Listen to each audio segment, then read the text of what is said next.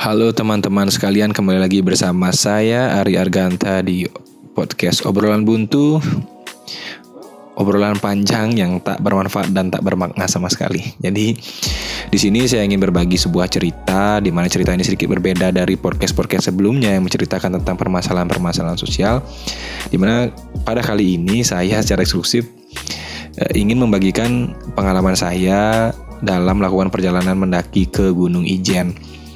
Jadi sebenarnya uh, saya ingin menuangkan pengalaman saya dalam bentuk suara yang disimpan dengan harapan nanti suara ini bisa saya dengar di enam tahun ke depan gitu. Saya ingin dengar suara saya sendiri di enam tahun ke depan bahwa memang ya saya pernah saya pernah ke Ijen dan ini experience saya dan kebetulan mumpung ingatan masih fresh karena saya ke Ijen tanggal 24 dan 25 jadi saya ingin menuangkan semuanya ke dalam bentuk sebuah rekaman. Jadi itu untuk teman-teman yang udah pernah ke Ijen mungkin bisa di skip nggak usah didengar atau mungkin kalau teman-teman yang udah pernah ke Ijen tapi kepo dengan pengalaman yang saya alami di sini boleh lanjut dengar. Dan untuk teman-teman yang belum pernah ke Ijen wajib dengar, harus dengar supaya kalau teman-teman ke sana ya teman-teman ada bayangan lah dari pengalaman yang kita udah alamin. Saya sama teman-teman alamin. Nah, jadi dimulai dari tanggal 23 ya. Di mana tanggal 23 Desember itu hari Senin Itu teman saya ada yang sidang dua Yang pertama namanya Denis Prasetya Yang kedua namanya Arista Mohon maaf namanya tidak saya sensor ya teman-teman ya Kemudian di sana ketika mereka sidang kan pasti kan kita sebagai teman tuh harus mengapresiasi eh, bukan harus sih memang bukan kewajiban juga sih maksudnya ya rasa ingin rasa pertemanan lah pingin aja ngasih hadiah gitu loh ngasih apresiasi karena mereka sudah berhasil melalui sidang dengan lancar gitu. Jadi kita nyiapin hadiah. Nah waktu itu uh, saya kemudian ada Rianto namanya dan ada juga LG itu kita bertiga nyiapin hadiah untuk si Arista. Karena ini sudah disiapkan hadiahnya. Nah saya kebetulan satu motor sama Rian gitu. Kita nyari bingkai dan segala macam. Dan di jalan Rian nanya kayak gini Eri uh, kamu sibuk nggak tanggal 25 Desember pas Natal? Gitu. Nah aku kan uh, saya jawab ke Rian. Saya jawab ke Rian aku sih uh, ada kegiatan mas gitu. Ada open house tapi bisa diatur lah gitu. Kalau misalnya ada hal yang lebih penting untuk dihadiri aku bisa atur gitu. Habis itu Rian tuh nanya balik lagi ya lu free nggak tanggal 25 gitu Habis itu saya berusaha mancing, uh, tergantung dong kegiatannya gimana mas, kasih tahu dong dulu kegiatannya baru aku bisa ngatur. Habis itu Sirian ini cerita kalau misalnya ternyata dia ingin ngajak uh, saya untuk pergi ke ke Gunung Ijen. Gunung apa Kawah Ijen sih bingung ngomongnya. Ya, pokoknya ke Ijen. Nah di sana saya nanyain gitu teman-teman yang lain pada bisa nggak dan anehnya, anehnya ini kenapa sih kalian kompak teman-teman? Di tanggal Mas Rian ingin mengajak saya mendaki tanggal 24 25. Teman-teman yang lain itu ada maksudnya bukan banyak sih yang diajak ya. Ada sekitar 15 orang ya yang diajak kalau nggak salah ya. Tapi yang yang kebetulan ini banyak yang ikut gitu loh. Walaupun nggak semua sih saya akuin nggak semua gak semua orang ikut, tapi lumayan banyak yang ikut loh. Jadi di sana lumayan mengguncang kejiwaan saya gitu. Dalam artian karena saya sidang tanggal 27. Saya sidang tanggal 27 uh, eh, ke Ijennya tanggal 24. Tanggal 24 ke Ijen, mendaki tanggal 25 pulang.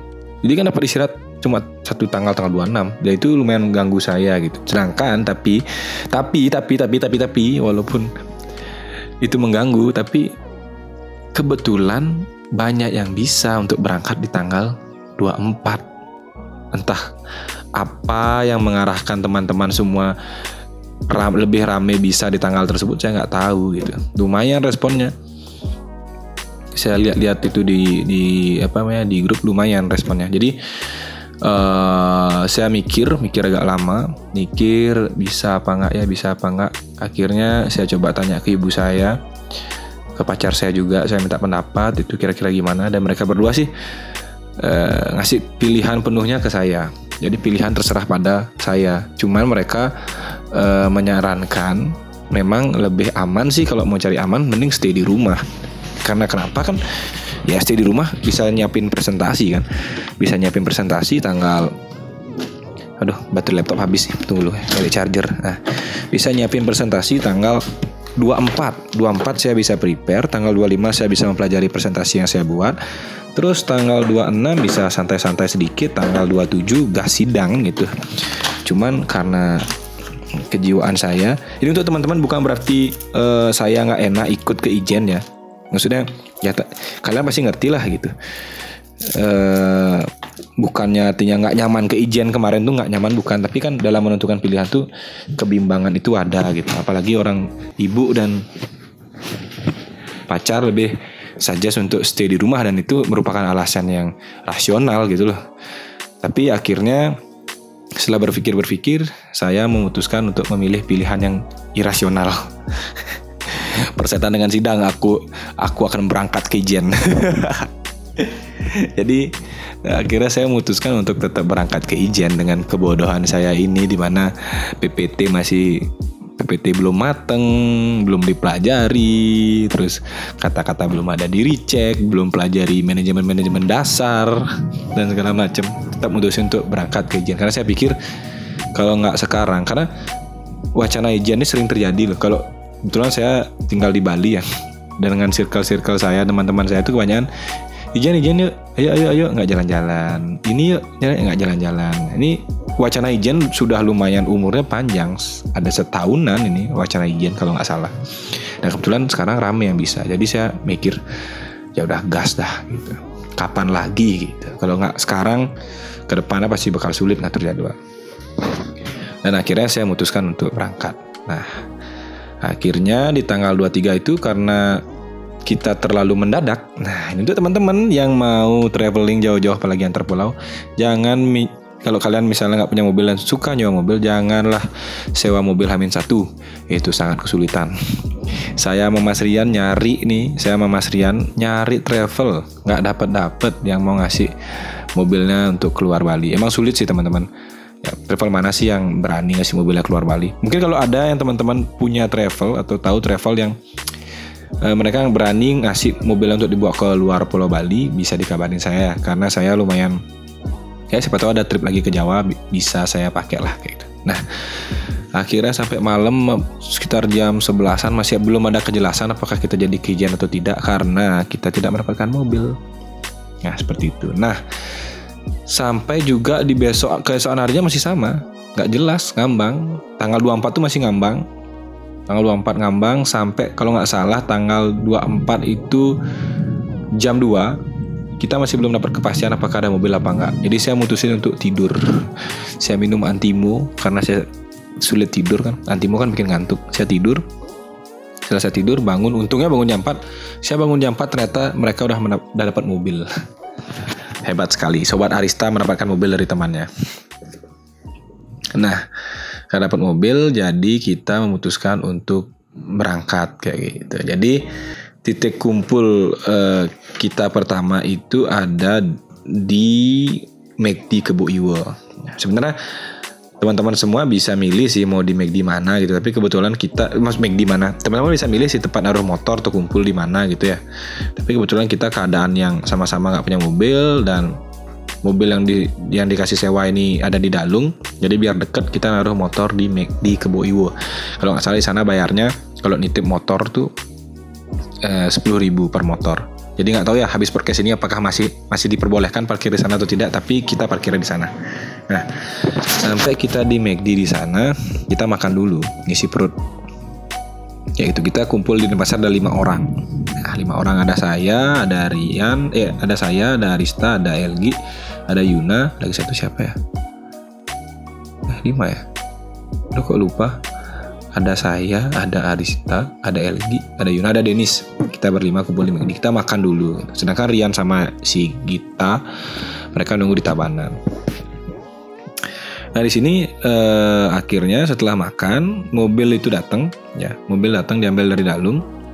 Itu kita dapat biaya mobil sebesar 350 ribu di mana 350 ribu ini kalau dibagi kita bertuju itu jatuhnya 50 ribu per orang nah untuk bensin ya biar diringkas saja sebenarnya kita beli waktu berangkat kita beli waktu pulang kita beli sih tapi bensin mobil ini totalnya setelah kita hitung tuh cuma 310 ribu itu PP. Jadi satu orang bayar 45 ribu jadinya. Nah, kira setelah kita makan di McD, mobil datang ke McD, kita berangkat ke Tabanan. Nah waktu berangkat nih helm yang ada di motor diambil teman-teman. Jadi jangan ditaruh, diusahakan jangan ditaruh di McD sih. Ya waktu itu mobil yang kita dapat tuh APV. Kita berangkat bawa APV, kebetulan yang nyetir mobilnya tuh Denis. Eh, terima kasih Pak supir Denis sudah menyetir waktu itu. Nah akhirnya kita berangkat menuju Tabanan. Jadi kita mau menjemput si Mas Eko dan kita Perwiti. Akhirnya berangkat ke Tabanan, di mana di sini hmm, uh, di Tabanan itu uh, Mas Rian sama Gita tuh beliin kopi biar sopir sopir sopir mobilnya nggak ngantuk. Beli kopi di Talib. Jadi kita berangkat seret sampai di Tabanan. Mas Rian dan Gita naik. Kita langsung berangkat menuju uh, Rambut Siwi gitu. Jadi di sana di Rambut Siwi itu kita sampai sekitar jam 11 gitu. Di sana kita beli yang mempunyai kepercayaan Hindu, kita beli canang gitu mungkin harga canang sekitar teman-teman bisa buat sepuluh ribu kayak udah banyak banget ya dapat bisa di rambut siwi bisa diaturin di mana lagi. Kalau sepuluh ribu dibagi bertujuh itu sekitar 1500 kayak gitu. Nah untuk di rambut siwi eh, sebenarnya saya walaupun saya beragama Hindu tapi agama saya sebenarnya kurang dalam sih.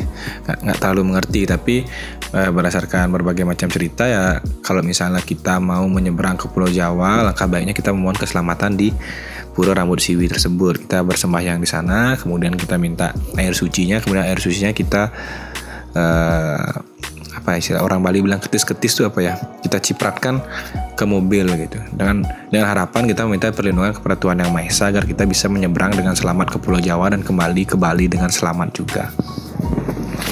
Nah, selesai dari uh, Rambut Ciwi ini jam 11 kita langsung berangkat ke Pelabuhan Gilimanuk gitu. Jadi Oh mohon maaf, jadi Rambut Ciwi itu lupa jamnya jam berapa, tapi sampai Pelabuhan Gilimanuk sekitar jam 11. Di mana di sini uh, di Pelabuhan Gilimanuk biaya penyeberangan itu adalah sebesar 150.000 untuk sekali berangkat. Jadi dua, dua kali berangkat dan balik itu 150 ribu dikali dua itu 300 ribu per mobil. Dari mana mobil ini biasanya muat 8 orang sih. Jadi per orangnya teman-teman bisa bagi sendiri 300 ribu dibagi 8. Tapi kalau saya kemarin karena bertujuh jadi 300 ribu dibagi 7. Jadi kira-kira itu sebesar apa namanya sekitar sebesar 42 ribu lah per orang itu ya Nah kemudian di sana karena macet banget, lumayan macetnya ngantri ya. Saya nggak ngerti sebenarnya sistem di pelabuhan tuh gimana naik kapalnya nanti kalau nggak salah nanti kita bakal dibagi menjadi empat baris untuk mengantri. Untuk orderan pertama tuh teman-teman harus siapin yang namanya uh, SIM. SIM sama Breezy ya Breezy. Eh, eh Mani apa Breezy ya kurang tahu ya. Tapi waktu itu saya sih pakai Breezy sama dikasih sama Mas Rian pakai Breezy. Jadi Breezy ini udah isi saldo sejumlah 300 ribu 300 lebih 20 ribu lah 320 ribu. Yang nanti bakal dipakai untuk uh, bayar PP-nya berangkat sama baliknya. Jadi nanti waktu ngantri bakal ada petugas datang kemudian dia nyatet nanya namanya siapa mas? Gitu. Itu yang nyetir kan Denis sebelum bilang Denis Prasetya gitu. Namanya ditulis di kertas red kertasnya ini dikasih gitu. Nanti ya itu tinggal bayar di kasir ya alurnya gampang lah untuk pembayaran. Nah setelah itu setelah antrian kita selesai cukup lama kita kita lumayan ngantrinya lama di pelabuhan. Pelabuhan Gilimanuk kita lumayan kehabisan waktu akhirnya kita berhasil masuk kapal tuh jam 1 jam 1 waktu Indonesia Barat. Jamnya udah berubah bukan WITA lagi tapi WIB kalau teman-teman pakai pengaturan jam yang auto berubah sesuai dengan jaringan atau lokasi ya dia langsung berubah dari jam 1 nah Uh, kemudian kapal ini nanti bakal nyebrang dan nyebrangnya itu dengan waktu yang biasanya satu jam. Jadi sampai di Ketapang itu jam 2 WIB kayak gitu waktu Indonesia Barat juga. Nah waktu proses nyebrang ya teman-teman yang udah pernah nyebrang sih tahu lah ya kapal cuma segitu-segitu doang bentukannya nggak ada perubahan sama sekali. Tuh yang teman-teman gini uh, teman-teman yang belum pernah naik kapal ya di kapal tuh sebenarnya biasa aja kayak ya ada dagang di sana ada kantinnya bisa beli makan beli minum ada charger ada ruangan ber AC ya jadi asik aja sih. Jadi kita waktu itu bertujuh memutuskan untuk nggak di dalam ya kita di luar ngeliatin air-air ngeliatin ombak ngeliatin gerak kapal. Bahas-bahas hal yang random nggak jelas kayak kayak Rian waktu itu debatin kok kapalnya kerasa diem ya? gitu deh. Padahal yang lain ngerasa kapal itu jalan terus kita debatin itu bahwa kapalnya jalan mas. Cuma lu aja yang aneh jadi waktu itu kita debatin hal yang bukan debat sih kayak ya bahas-bahas hal yang nggak jelas lah bisa dibilang kayak gitu. Nah kemudian uh, sekitar dua jam menunggu kan tadi saya udah, tak ceritain juga sampai di Ketapang itu jam jam 2 nah jam 2 ini kita udah kelaparan. Bener-bener kelaparan banget gitu. Jadi jam 2 ini kita memutuskan untuk langsung nyari dagang gitu keluar dari Ketapang kita belok kiri kalau nggak salah. Di jalan tuh kita belok kiri. Langsung lurus nanti di kiri jalan ada dagang lalapan. Biasanya di waktu ini sih cuma dia yang buka ya yang kita lihat buka. Cuma dia warungnya warungnya lupa namanya gitu. Lupa sumpah lupa maaf, maaf. jadi di sana kita makan itu jam 2 dengan harga makanan range-nya itu sekitar 0 eh, sekitar 20 25 ribuan dapat makan lah. Bahkan murah kalau nggak salah lele 12 ribu ayam kampung 18 18 ribu Terus ayam lalapan biasa yang ayam potong itu cuma 16.000 kalau nggak salah saya ingat ya. Es teh tuh ya harganya sama lah kisaran 4.000 5.000. Worth it kok yang kemarin. Yang kemarin worth it sih. Cuman hati-hati teman-teman milih ayam kampung karena ayam kampungnya kecil daripada ayam potong. Lebih baik di sana beli lele karena lele dapat dua. Untuk sambal enak banget sih, sumpah enak banget. Nah setelah makan itu kira-kira makan jam berapa saya? Kira-kira um, jam 2 itu ya jam 2 lebih lah 2.15 jam berapa kita langsung berangkat ke Ijen. Jadi mana uh, nanti sampai di Ijen itu kita sampai itu jam 4 gitu. Jadi teman-teman bisa kira-kira lah sendiri lah. Mungkin berangkatnya selesai makan tuh jam 2 5, lebih 15 menit atau jam 2 lebih 30 menit. Terus langsung berangkat ke Ijen dan sampai di sana jam setengah 4. Nah, di sana nanti bakal ada prosesi pembayaran-pembayaran ya. Jujur saya sih tidur sebenarnya. Yang harus ngobrol ini sih Denis sih karena dia dia nyet, kita semua tidur. Saya Rian Elgi kita Perwiti. Kebetulan saya duduk paling depan kan dekat sopir kan. Saya duduk paling depan kemudian uh, saya ngeliat semua tidur. Saya tidur. Ada beberapa aja yang bangun kadang-kadang lah jadi Dennis ini mampir dia bisa nyetir sendiri jadi untuk jauhnya tentang perjalanan ke sana kayak gimana. Saya sempat lirik-lirik dikit sih ngantuk tapi kayak buka mata dikit buka mata dikit. Jalannya lumayan um, kalau malam hari lumayan agak sulit treknya karena lampu mobil kan nggak terlalu bisa nyorot jauh gitu. Jadi dan mobil di sana juga di dekat-dekat daerah mau masuk ke gini ya ke ijannya itu juga kan gelap gitu. Jadi agak ya agak creep out serem dan juga nanjak sambil niku-niku nggak jelas ya lumayan creepy lah. Tapi kalau kita bareng-bareng creepy-nya nggak kerasa sih. Yang creepy yang nyetir aja karena yang lain tidur. Nah habis itu akhirnya sampai di jam jam setengah empat dan uh, masuk tuh ada beberapa pembayaran. Yang pertama ada masuk desanya ya saya nggak tahu ya karena saya tidur masuk desanya itu saya dikasih saya dikasih tahu Denis sama Rian itu masuk bayar 5000 per orang habis itu sudah masuk desa kita masuk ke wisata ijennya di wisata ijennya kita bayar 7.500 ribu per orang habis itu untuk parkir kalau teman-teman bawa motor itu 5000, kalau teman-teman bawa mobil itu 10000. Kebetulan kita bawa mobil 10000 dan kita bertujuh itu kita keluar 1500 per orang untuk parkir. Nah, nanti teman-teman bisa di di Ijen juga di puncak kan ada namanya Blue Fire. Blue Fire apa Spirit Blue sih? Kurang kurang ingat. Jadi kayak ada api biru gitu ya. Kebetulan kita nggak dapat lihat sih. Nah, untuk teman-teman yang mau ngelihat api biru itu biasanya itu ada orang menyewakan masker di bawah. Itu maskernya dapat disewakan sebesar ribu rupiah teman-teman udah bisa bawa. Dan setelah semua pembayaran itu selesai, waktu itu pembayaran selesai kita masuk, kita ke parkir, ya kita ke toilet dulu lah, kencing, makan dikit, pakai jaket, pakai slop dan segala macam. Uh, ya prepare lah untuk naik. Dan akhirnya kita naik ke atas itu jam mana ya kita naik sekitar jam 4 juga sih jam 4 lebih lah 4, 4 lebih 30 menit setengah 5 mungkin. Kalau kalau nggak salah ya teman-teman ya jadi kira kita naik. Nah uh, awalnya di bawah dingin teman-teman ya. Dingin dan saya pakai jaket. Teman-teman juga ada sih yang kebal yang nggak pakai jaket. Tapi saya pribadi saya pakai jaket. Dan kesalahan yang saya buat adalah saya pakai jaket. Dan ternyata ketika jalan kita start naik itu ternyata di awal-awal jalan rasanya panas sekali. Jalan naik dengan menggunakan jaket itu rasanya panas sekali dan keringetan kayak gitu nah gitu. Kemudian kita jalan naik terus suasana masih gelap. Dan kita ngeliat ada gerobak-gerobak yang rupanya ternyata di Ijen itu mereka juga menyediakan layanan eh, angkut manusia naik ke puncak. Jadi itu ada kayak gerobak gitu. Nanti gerobak itu ditarik ditarik atau didorong sama eh, warga-warga di sana gitu. Itu bayar uh, pulang pergi 350 ribu kayak gitu. Nah kita naik tuh ngobrolin ngobrolin gerobak tuh lucu tuh pertama kita ngobrolin Gita kan Gita kan uh, uh, berat uh, Aduh sulit diomongin nih, ntar body shaming. Uh, beratnya kan lumayan lah gitu ya. Jadi kita ejek lah dia. Terus kalau misalnya kita naik, ongkosnya naik dong karena beratnya beda. Bayangin ya dorong maaf kita maaf kita sengaja gitu tapi harus diceritain bayangin dong kalau misalnya dorong orang yang berat kan kos ongkosnya mahal gitu habis itu juga setelah itu langsung kita julitin Dewa Dwi untuk Dewa Dwi mohon maaf ya tapi kita bilang kalau Dewa Dwi naik gerobak gratis dong karena dia nggak kerasa beratnya berat Dewa Dwi itu kan kurus. Ada aku punya teman namanya Dewa Dwi dia kurus banget dan kayak saya bisa angkat dia satu tangan deh. Jadi kalau dia naik gerobak tuh kayaknya untuk Dewa Dwi kalau misalnya kamu naik ke Ijen pakai aja gerobaknya suruh bapak-bapaknya dorong pasti kamu nggak disuruh bayar karena beratmu tuh nggak kerasa. Nah kira hmm, kita baru semua ini naik. Naik ke Ijen dengan obrolan-obrolan yang nggak jelas.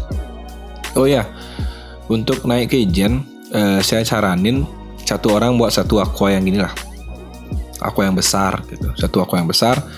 Terus dari tujuh kan kita bertujuh alangkah baiknya bawa dua roti sobek. Dua roti ah sebut merek sari roti. Ya dua roti sobek itu cukup lah sebenarnya. Jangan terlalu banyak bawa jangan terlalu banyak bawa barang bawaan di tasnya itu bikin berat untuk naik kayak gitu nah untuk Dijan sendiri sebenarnya teman-teman nggak perlu takut lagi teman-teman dalam artian Gak usah mikir kayak mendaki gunung yang serem Gunung Agung atau Batur nggak. Benar-benar jalannya tuh santuy banget santuy. Ya dia memang ada jalan naik yang cukup bikin capek, tapi dia santuy. Dia santai bener santai bener. Kayak ya dia nanjak tapi kita bisa lah tanpa perlu pegang-pegang apa untuk bantuan naik nggak ada sama sekali. Kita benar-benar jalan polos saja. Gitu. Nah akhirnya pas kita proses naik gitu cahaya matahari udah mulai muncul sih gitu. udah mulai muncul nah menurut pandangan saya sendiri uh, saya ngebagi di Ijen tuh sebenarnya yang bikin saya benar-benar amazed banget sangat benar-benar senang banget di Ijen itu di Ijen itu banyak ada spot foto jadi kayak teman-teman bisa milih latar yang berbeda-beda gitu. Jadi kalau dari bawah gitu kita naik itu ada spot foto yang baunya lebih baunya kayak gimana ya? Bau-bau hutan ya hutan tapi kena matahari senja-senja gitu loh. Orange kayak sun kisses gitu efek-efek sun kisses. Itu waktu kita sampai di atas sekitar jam berapa ya? Dan menjelang jam setengah enam lah jam lima lebih gitu. Itu kayak ya warna warna foto tuh lebih gold dengan background yang benar-benar hijau ya gimana background gunung gitu kita dapat view kayak gitu ya. View view yang pertama. Habis itu kita nanti naik lagi dikit nanti ada view yang kayak bukit teletabis kelihatan di sana.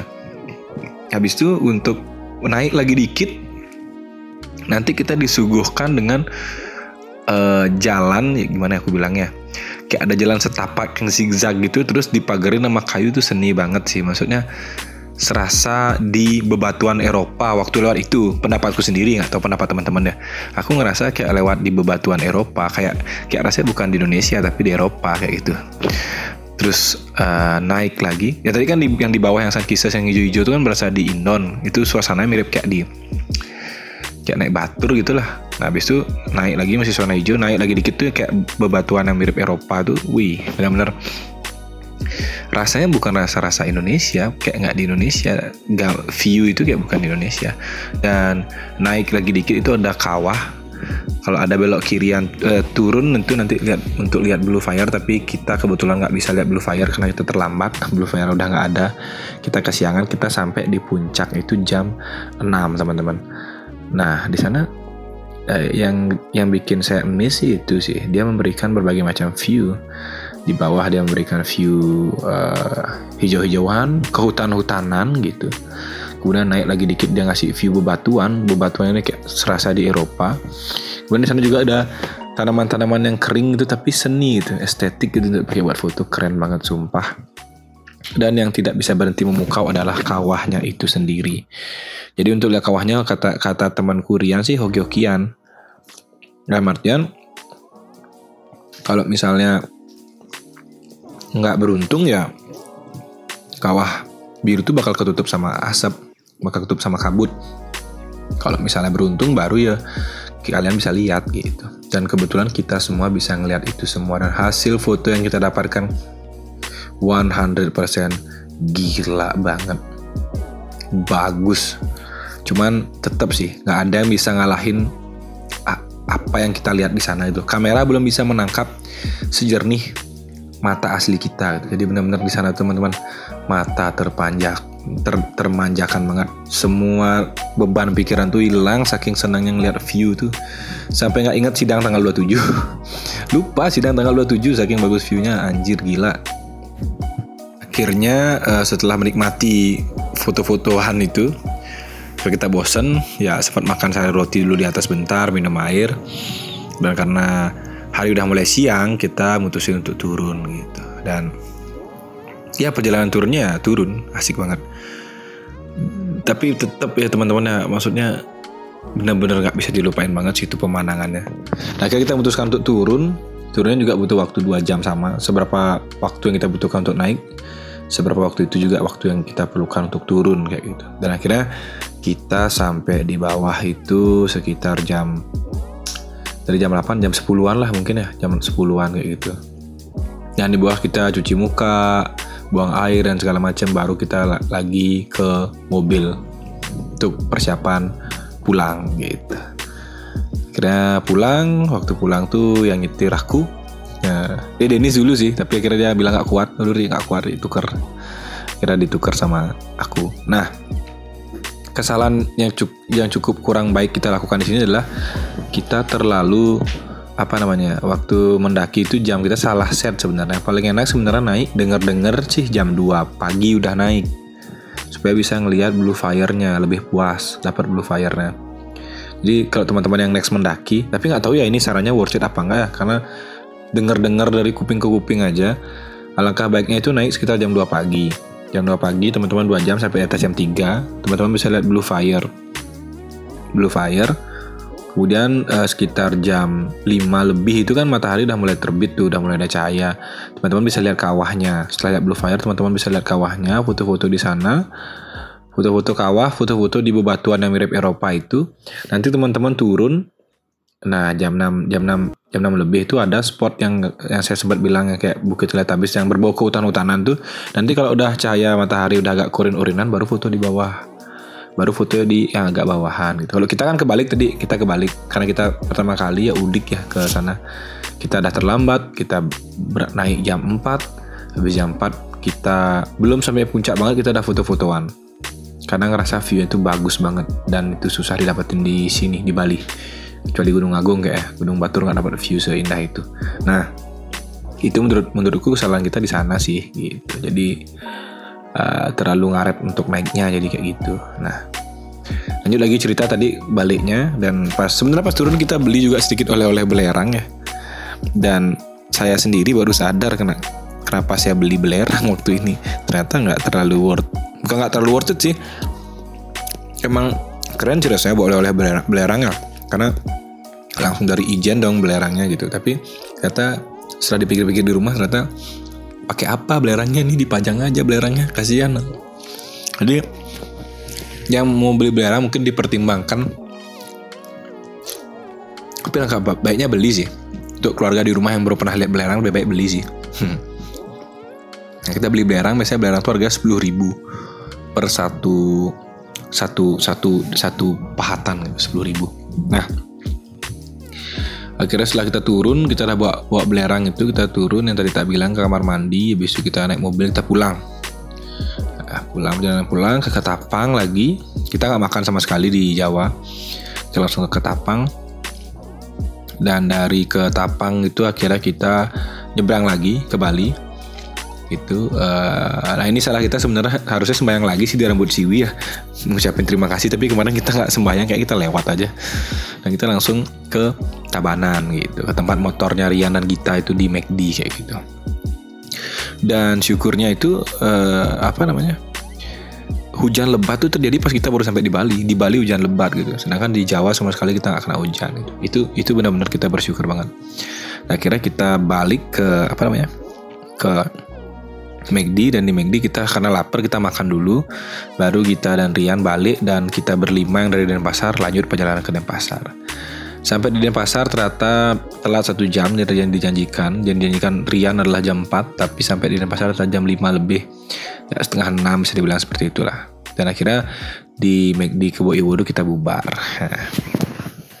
Jadi um, ada beberapa poin sih dari kisah ini yang benar-benar apa ya Iya, agak menurutku berkesan gitu buat aku ya. Yang pertama, emang ternyata jalan-jalan jauh gini menurutku susah banget kalau makin sesuatu hal itu direncanakan. Sejauh ini sih circle-circleku yang aneh atau kalian juga ngerasa yang sama, tapi semakin jalan-jalan itu direncanakan semakin akan batal itu jalan-jalan tuh. Tapi berbeda dengan kenapa kalau misalnya apa namanya jalan-jalan yang berbau insidental tuh biasanya kecelakaan maksudnya bukan kecelakaan maksudnya tiba-tiba random gitu banyak yang ikut kayak ini kenapa bisa tanggal 24 kebetulan banyak yang bilang iya kan kayak gitu. Itu keanehan yang pertama tapi saya bersyukur dengan adanya keanehan ini dan saya milih pilihan untuk ke Ijen dan ternyata ya kan biasalah kalau misalnya kita berangkat dah di kompor-komporin pikiran-pikiran negatif awas di gunung nanti gunung di Jawa celaka, kamu pergi ke Jawa nanti kecelakaan celaka, celaka, celaka, celaka, celaka gitu kan udah pasti kita akan dapat tekanan seperti itu. Tapi untuk teman-teman ya yang mau travel jauh gitu, jadi hal-hal seperti itu sebenarnya bukan tidak mungkin terjadi, itu mungkin terjadi tapi persenannya sangat kecil gitu, resikonya kecil. Kecuali teman-teman tuh kalau jalan-jalan yang penting jangan jangan nyampah aja dah gitu Berkata-kata jangan sembarangan, berkata-kata jangan kasar, jangan bercanda tidak pada waktunya. Di mobil bercanda, di gunung bercanda, jangan. Kalau emang niat mendaki, fokus saja mendaki, fokus berjalan fokus kayak gitu. Nah kita contohnya kita fine fine aja, nggak ada mendaki kemarin tanggal 24 ini nggak ada insiden orang jatuh, orang terluka, kita hampir ketabrak, hampir mati, benar-benar nggak ada. Totally semuanya aman, safe, nggak ada masalah sedikit pun. Dan saya bersyukur sama Tuhan karena Tuhan kasih uh, kita semua cahaya di sana ya. Maksudnya Tuhan kasih kita matahari itu loh, nggak ada mendung sama sekali dan kita benar-benar menikmati semua view yang ada di Kawaijan. And it is so amazing. Teman-teman harus ke sana teman-teman. Jadi benar-benar banyak dapat jenis view yang teman-teman bakal uh, puas banget pokoknya ngeliatnya teman-teman yang belum pernah ke Ijen harus pernah ke Ijen sekali. Saya pun bertekad mengajak pasangan saya dan teman saya yang lain untuk pergi ke sana gitu. Kalau bisa bapak ibu saya saya pengen ajak juga karena bagus banget. Beda sama gunung-gunung Batur, bukan maksudnya gunung Batur jelek ya, tapi mendaki gunung Batur tuh butuh effort yang tinggi. Karena dia tanah kering gitu batu harus ada ya sampai bahkan kita harus sampai pegangan kan. Nah untuk mendaki di Gunung Ijen tuh santai banget teman-teman kayak track itu udah ada. Kita tinggal jalan aja. Tapi jalannya emang jalan nanjak. Tapi tinggal jalan. Nggak perlu ada megang apa-apa lagi kayak gitu. Dan kalau teman-teman capek tuh emang di sana udah ada jasa anternya antar bolak baliknya gitu. Tapi emang kendalanya rame sih. Rame itu membuat teman-teman ngerasa oh gunung ini rame nggak sepi gitu. Tapi balik lagi sih teman-teman mau menikmati view atau bagaimana kan tipikal orang beda-beda. Ada yang mencari keheningan ya Ijan kayak not recommended untuk mencari keheningan karena lumayan rame gitu. Tapi untuk yang teman-teman yang suka ngelihat view yang tertegun melihat view itu ya Ijan sih paling bagus. Bahkan untuk orang yang belum pernah mendaki Ijan adalah start yang bagus menurutku karena aksesnya mudah dan gampang kayak gitu. Dan total pengeluaran yang ini nggak tepat sih kayaknya sehingga saya kemarin lebih hemat sih. Tapi kalau total pengeluaran individu yang saya hitung-hitung ini totalnya cuma eh, sebesar 202,500 kalau teman-teman sekalian nyewa masker gas per orang 202,500 dengan syarat teman-teman naik mobil yang slotnya ada tujuh orang. Nah ini perhitungan tujuh orang naik APV ya. Dengan APV isi tujuh orang dan pergi ke Kawaijan. Total pengeluaran per orang yang dikeluarkan adalah 202,500 belum termasuk snack dan jajan ya kalau isi snack dan jajan cukup. Snack dan jajan 18 ribu cukup kok. Aqua satu roti sobek satu aqua yang besar yang berapa? Nggak harus aqua sih maksudnya minuman air dalam kemasan 1,5 liter lah. Itu paling 18 ribu cukup. Ya anggaplah satu orang keluar 220 ribu. Itu untuk keijen kayak gitu. Jadi ya not not really expensive loh. Dan itu hitungan dari Bali loh Bali ke Ijen ya maksudnya. Dengan perjalanan yang panjang dan dah dengan semua semua beres tuh 202 220 ribu dah cukup per orang. Uh, jadi jadi sebelum selesai juga mau ingetin sedikit ya uh, kalau misalnya uh, di Ijen itu kalau misalnya ketemu orang-orang dan pingin nggak tolongin foto uh, jangan manggil Pak ya jangan manggil Pak lebih baik manggil Mas karena Mas tuh lebih kesannya bisa orang yang muda bisa orang tua tetap bisa dipanggil Mas kalau Pak itu kesannya tua loh. Nanti Anda salah manggil Pak ternyata dia belum bapak-bapak tapi dipanggil Pak kan rasanya agak sedikit aneh. Nah habis itu uh, perlu yang teman-teman ingat juga biaya yang tadi saya paparkan tuh bisa ditekan lebih minim lagi sebenarnya. Itu kan uh, mungkin menurut menurutku itu orang-orang dengan estimasi yang paling mahal gitu. Jadi teman-teman masih bisa masih bisa akalin, masih bisa akalin dengan mungkin masak nasi di rumah sendiri gitu nggak perlu belanja apa atau bawa makanannya dikurangi itu masih sangat amat bisa. 220 ribu tuh masih lega loh belanjanya kayak gitu. Jadi